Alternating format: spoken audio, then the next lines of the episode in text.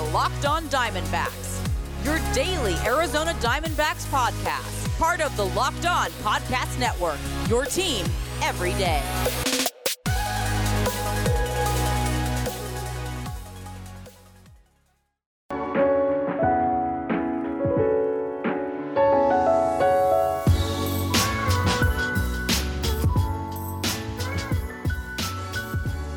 Welcome back to the Locks on Diamondbacks podcast, part of the Locked on Podcast Network.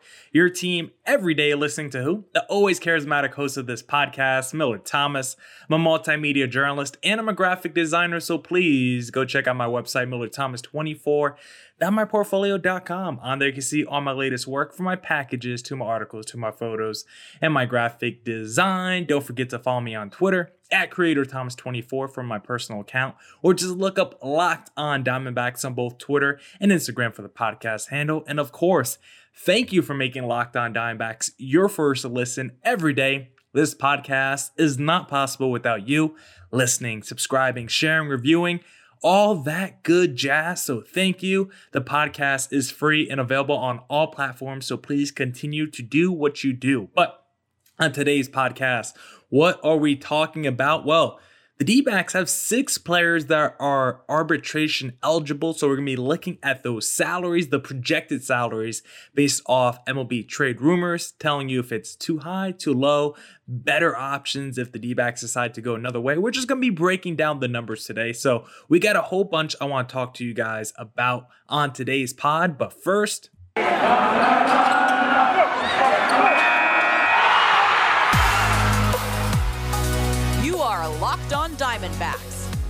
daily Arizona Diamondbacks podcast, part of the Locked On Podcast Network, your team every day.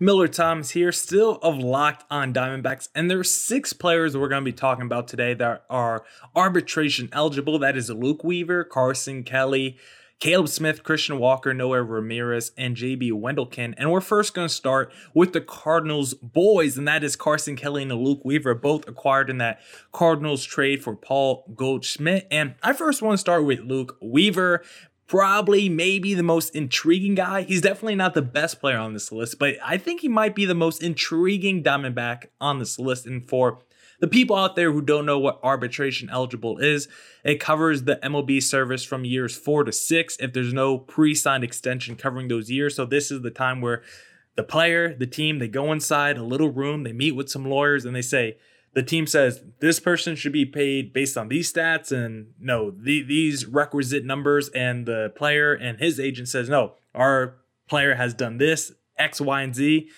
look at other players making this amount of money we believe our players should make this much. So this is what arbitration is. Six players on the D-backs are arbitration eligible to go to these fun hearings and listen to the other to, to listen to the team basically just roast them for three hours as to why they should be paid less and not more. So this should be a fun time. Arbitration. It doesn't usually get messy, but once again, these players are people and they're going to get their feelings hurt a little bit in these arbitration hearings, especially when the team is like, hey, we shouldn't be paying this guy this much money, especially when they're getting compared to other players that the player might not think is as good as them. For the team to say you shouldn't be paid more than that guy, that could hurt the player a little bit. But enough of that. Let's get into Luke Weaver. I was probably just rambling and ranting anyway. Hopefully, I sounded coherent, but let's talk about Luke Weaver because according to MLB trade rumors, his projected salary is 2.7 million. He agreed to a 1.95 million dollar contract before the start of the 2021 season to avoid arbitration. So, this is his second time going through arbitration. Luke Weaver, that 2.7 million dollar price tag isn't a lot for someone you might think of with the pedigree of Luke Weaver or at least the upside, but when you look at Luke Weaver's career, he's been mostly disappointing and the reason why it's only about an 800k bump is because this man had just not been available enough for the D backs. He has not pitched over 100 innings since 2018. And a lot of these stats today are courtesy of Venom Strike. So shout out those guys over at Fansided. But Luke Weaver hasn't pitched over 100 innings since 2018. And if you look at his last three years, just the innings pitched, 2019, 64 innings pitched, season cut short due to uh, elbow injury.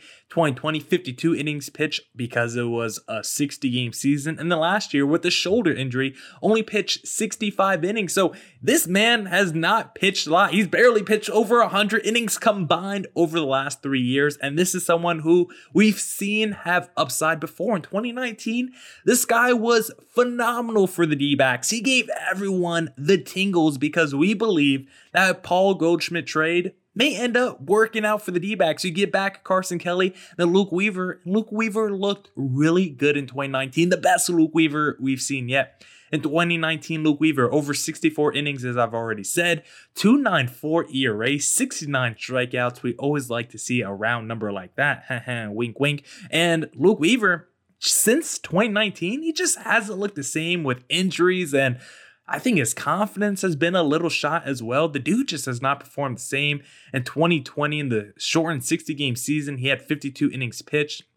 12 starts and he just wasn't that good. 2021 wasn't any kinder to him. In 2021, he had a 4.25 ERA, 4.42 FIP, 58 hits, 20 walks, 62 strikeouts.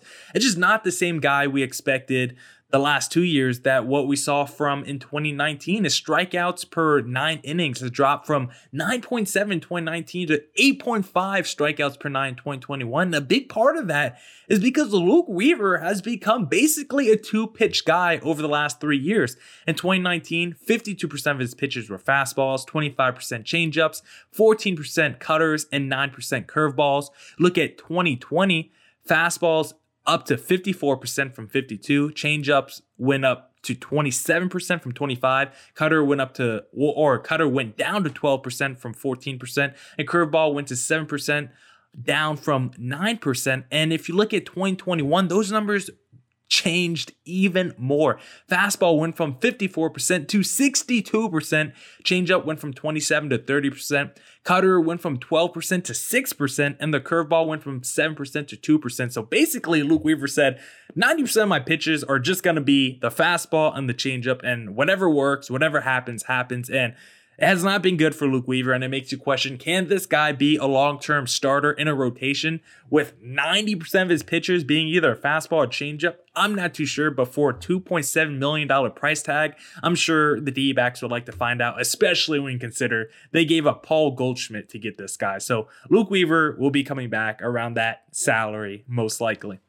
Next up, Carson Kelly. This will be his second year of arbitration as well. He avoided it last year when he signed a $1.7 million deal, and he's projected to get $3 million. So basically, a, a double bump in his pay. He's basically going to double his money. And I think he was I, think he's deserving of it because two of the last three years for Carson Kelly have been pretty damn good. Of course, he struggled in 2020, like the whole team struggled in 2020. I've been throwing 2020 out, and even though he struggled in the shortened season, his OPS plus.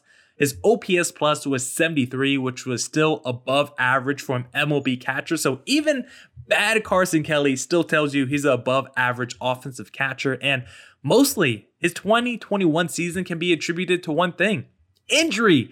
The first half of the season, pre injury, Carson Kelly was dominant. Opening day to May 13th, Carson Kelly had four doubles, six home runs. He had 19 RBIs, 23 walks, and a 333 average. This man was crushing it. He was getting on base. It felt like every time he stepped up to the plate, and he never struck out. But after he went on the injured list for a little while, missed a few weeks, Carson Kelly came back on May 25th and just did not look the same the second half of the season.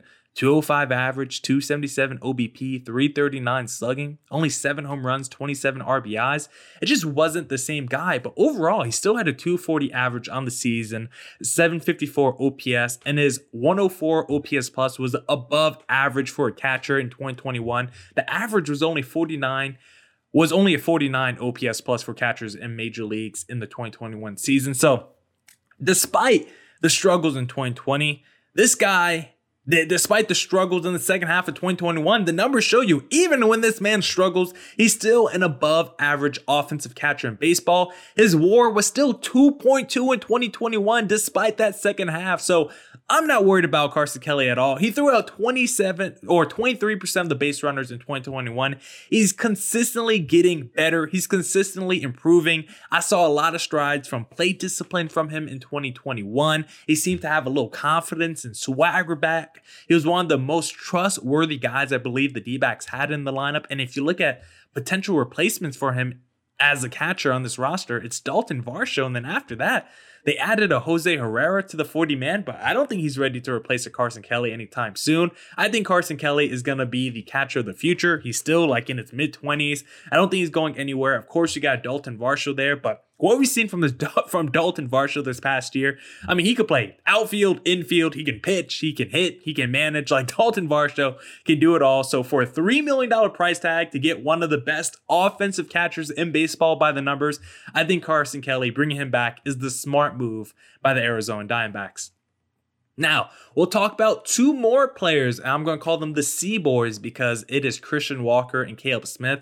Both of their names start with a C in case you didn't get it. So, we're going to be talking about those two in the second segment today. But did you know today's episode is brought to you by Bet Online? We're back and better than ever. A new web interface for the start of the basketball season and more props, odds, and lines than ever before.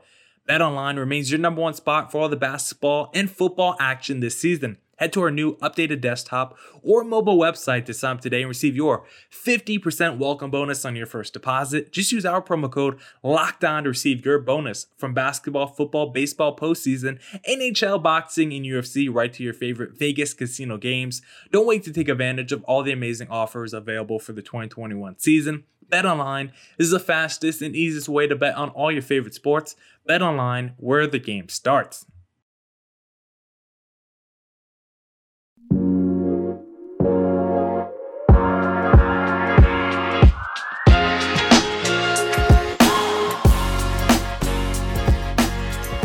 Now, let's get back into the podcast. Let's continue discussing arbitration eligible players because coming up next is the C Boys, Caleb Smith and Christian Walker. I first want to start with a Caleb Smith because not many guys on this D backs team are more frustrating and infuriating to watch than Caleb Smith.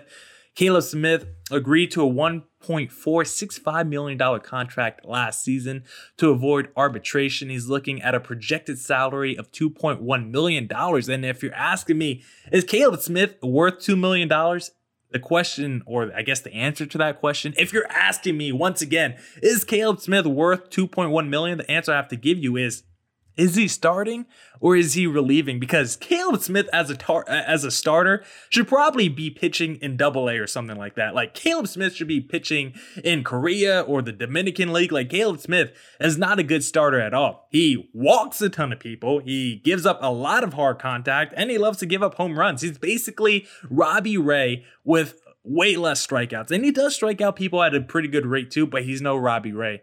Uh, he's all the bad sides of Robbie Ray with just a little bit of the good qualities of Robbie Ray, at least as a starter. But as a bullpen guy, he's a legit lefty specialist. This guy, when you look at the splits, it's like, why, why does this man ever start? I believe the D backs really started this man to lower the price tag on his arbitration and to maybe 10 games. Like, there was no other reason for the D backs to take him out of the bullpen when uh they did because it, the sample size is there.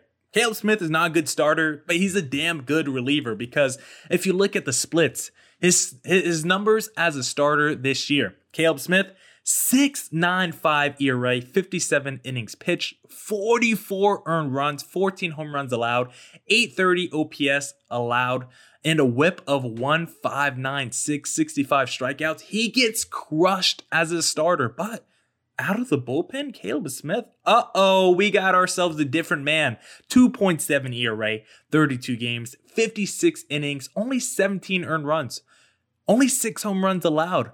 And he, do I have any other stats written down for him? Oh, 23 walks, 59 strikeouts, and a 1.147 whip. An opponent OPS of 615. Just think about that. 615 OPS against as a reliever, 830 OPS against as a starter. And once again, 57 innings as a starter, 56 innings as a reliever, six home runs as a reliever allowed, 14 home runs allowed as a starter. Like it's night and day. He's pretty much has the same innings pitch as a starter and a reliever receiver, and he's double, triple times as bad when he's starting compared to relieving. I can see why the Marlins weren't afraid to give him up. Like if you're getting back a Starling Marte, I would do that. I would do that deal too if I'm the Marlins. So the D backs have him now. If the D backs plan to use him as a lefty specialist out the bullpen, he can throw strikes.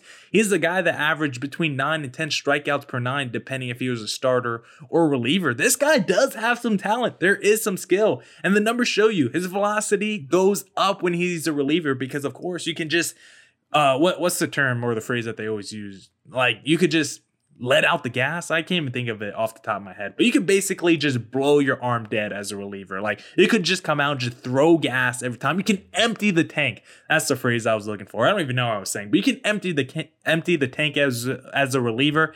As a starter though, you gotta come in, you gotta pace yourself. Feel like I'm trying to make it at least five innings, try and give the bullpen a rest. But when you're bringing Caleb Smith in that sixth inning with uh you know maybe one out, maybe a guy on first, and you're like Caleb Smith, go pound that strike zone. He can get the job done done. So for $2.1 million price tag, a lefty specialist, if that's how the D-backs are gonna employ him, then I think he's a good bargain. I think the D-backs should bring him back for 2022.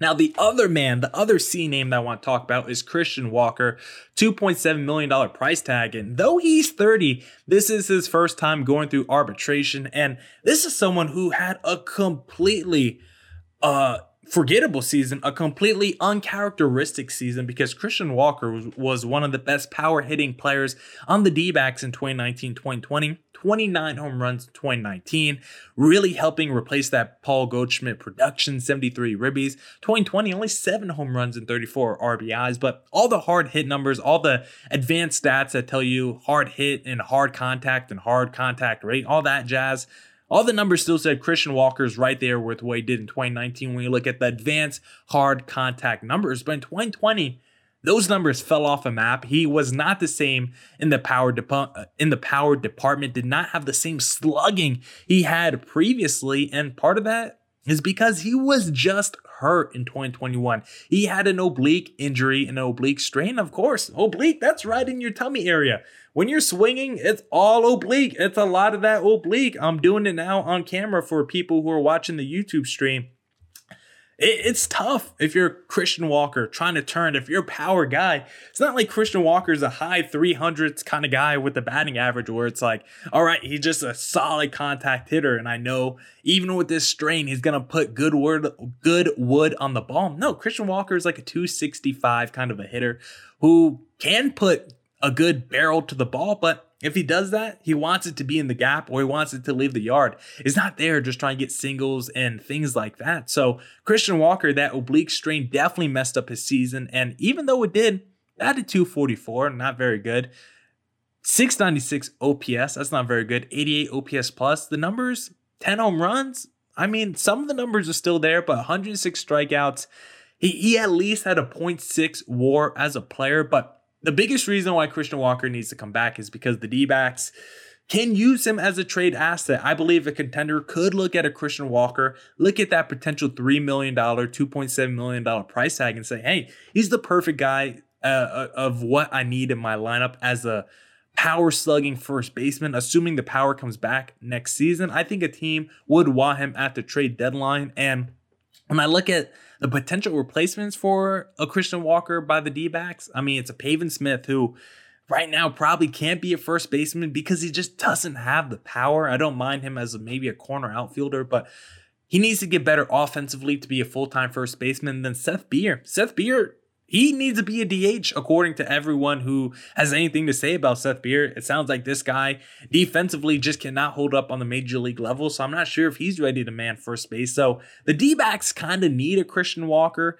uh, for next season to man first. And maybe if this team is below 500 once again at the trade deadline, they try to move him for, you know, maybe the worst prospect in someone else's organization, for another Caleb Smith type, someone who just likes to walk and give up home runs. But either way, $2.7 million. $2.7 million price tag for Christian Walker is not expensive at all, and I'm hoping the D backs bring him back for 2022. Now, we're going to be talking about Noah, Noah Ramirez and JB Wendelken in the third segment today, but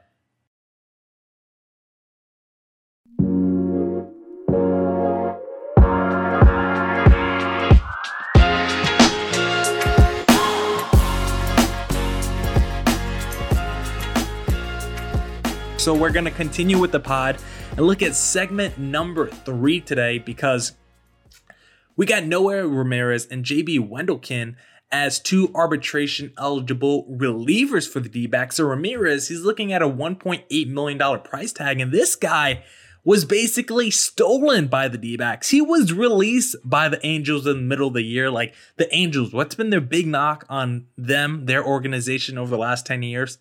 They can't find pitching. So what did they do? Cut Ramirez, who ended up being a godsend for the D backs. And this is someone who was super versatile for the Angels. He started, I think, seven games back in 2019. He's been with them for the last three and a half years. And he's just been a guy throughout his career that it's just a steady Eddie. Like his worst ERA is like a five, uh, a four five four, and his best ERA is like a two one six. Like this guy's usually in between a four five and a two one, usually around a three, most likely. And he's just steady. He has struck out batters consistently above average, and he doesn't walk a ton of batters either, which is the which the D-backs desperately need because too many of their relievers just walk too much and put guys on on the bases and, and clog up the bases. But when you look at what Ramirez did with the D-backs in 2021, nothing short of phenomenal. I mean, he pitched in 36 games, 32 innings pitched.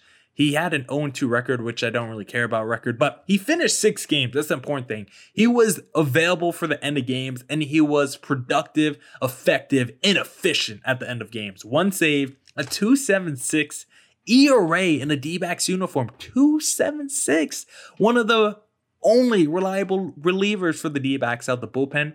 348 FIP, the best in his career. So the numbers actually tell you heading into next season, Ramirez might be on the upswing. There actually might be positive regression for Ramirez. I mean, he can't get better than 276 ERA, but if he's somewhere around that, if he gives you a 348 ERA next season, you'll be pretty happy. He only allowed 18 hits this season, 10 earned runs, 11 walks, and 29 strikeouts posted best hits per nine innings allowed and strikeouts per nine innings allowed in the last three years. So Ramirez as a player might be on the up and up. We've seen him start a few games as a starter for the Angels in the past. He's pretty good in high leverage moments. He can finish games for you. He can save games for you in a pinch. And someone that's versatile like that, the D backs need to keep around because if you look at other guys in their bullpen, we're going to be talking about another one who should be coming back to the D backs again next season. But you look around that bullpen, there's not too many trustworthy guys. I'm not sure if a Tyler Clippard is, coming back, man Tippley. I don't know what's going on what's going on with a lot of the bullpen relievers. And you look at that price tag, projected price tag for Ramirez, $1.8 million. If you're telling me the D backs could bring back their best reliever from last season for less than $2 million, potentially, I think they have to do it. He's a journeyman, but he's still only in his early 30s. Ramirez, I'll see you back in the D backs uniform in 2022. Now, the next guy I want to talk about, JB Wendelken, $900,000 projected salary in arbitration. So, not even that much. And this is someone, again, claimed in the middle of the summer in the August from the Oakland A's. And he actually became pretty important for the D backs down the stretch. He became a reliable reliever and actually kind of became the team's closer down the stretch. First time entering arbitration. And he's going to be someone that is not going to get a lot of money in arbitration. He might make less than a million dollars in arbitration. That should be the reason right there the D backs bring him back. But let me give you some numbers at least to back up the reason why Wendelken and that $900,000 $900,000 salary is a bargain because he only gave up runs in five of his 20 outings with the D backs in 2021. He finished nine games. A 4.34 ERA is not great. Some of his, you know, traditional numbers I don't love. 4.34 ERA, 6.3 strikeouts per nine. I would like to see that raised. It's 4.3 walks per nine. It's a little, it's pretty high for me. I mean, let's be honest, it's pretty high. 4.62 FIP. That's not very good either, but he's still only going to be 29 years old. Hit a 386 386 ERA, and he allowed four earned runs over nine innings pitched in save situations. So this guy was pretty good as a potential closer. The D backs still don't have a closer, so entering 2022, Wendelken could be in the mix. His OPS against was actually better in high leverage moments than low leverage moments. 710 OPS against in high leverage, 758 OPS against in low leverage. So this is a guy who actually gets better with his back against the wall. If you look at his pitching arsenal, He's got a medley of pitches. 50% of the time he throws a fastball, 24% of the time slider, 14% sinker, 10% changeup, and 2.5% curveball and his fastball sits in the mid 90s, sits in the mid 90s. So he's got a nice five pitch arsenal, mid 90s fastball. He's in his late 20s, so this should be the prime of his career. His numbers support that he's good in save, save situations. That right there is a tongue twister. His numbers support he's good in save situations, and his OPS is better against him in high leverage than low leverage. So because he's good in the clutch, because he's good late in games, the D backs should bring back a man that's only costing them potentially $900,000. That is nothing for a team that desperately needs bullpen help. So, JB Wendelken, you're another guy. I'll be happy to see you in a D backs uniform in 2022. Now, that's it for this edition of the Locked On Diamondbacks podcast. Thank you to everyone who tuned into today's edition of the Locked On Diamondbacks podcast. Come back tomorrow. Come back tomorrow for more Diamondbacks news coverage and insight. Of course, thank you for making Locked On Diamondbacks your first listen every day. This podcast is not possible without you. Please go make Locked On MLB Prospects your second listen today with my good friend Aram Lane. He hasn't responded to me yet, but I did hit, hit him up earlier in the day to potentially come on as a guest later in the week to break down the top prospects in the D backs organization from this past year. So hopefully, Aram Lane hits me up.